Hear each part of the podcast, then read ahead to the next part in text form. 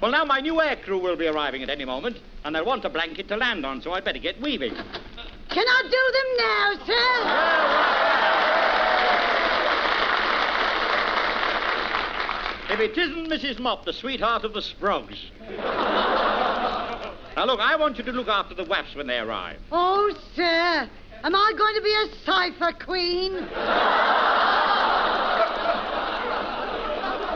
A cipher queen?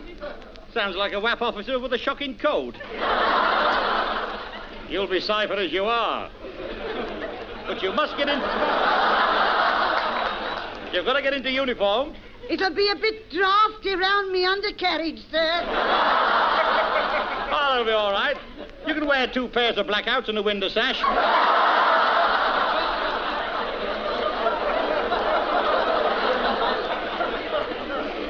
I, I'd wear me twilight, sir. Well, well. Do you...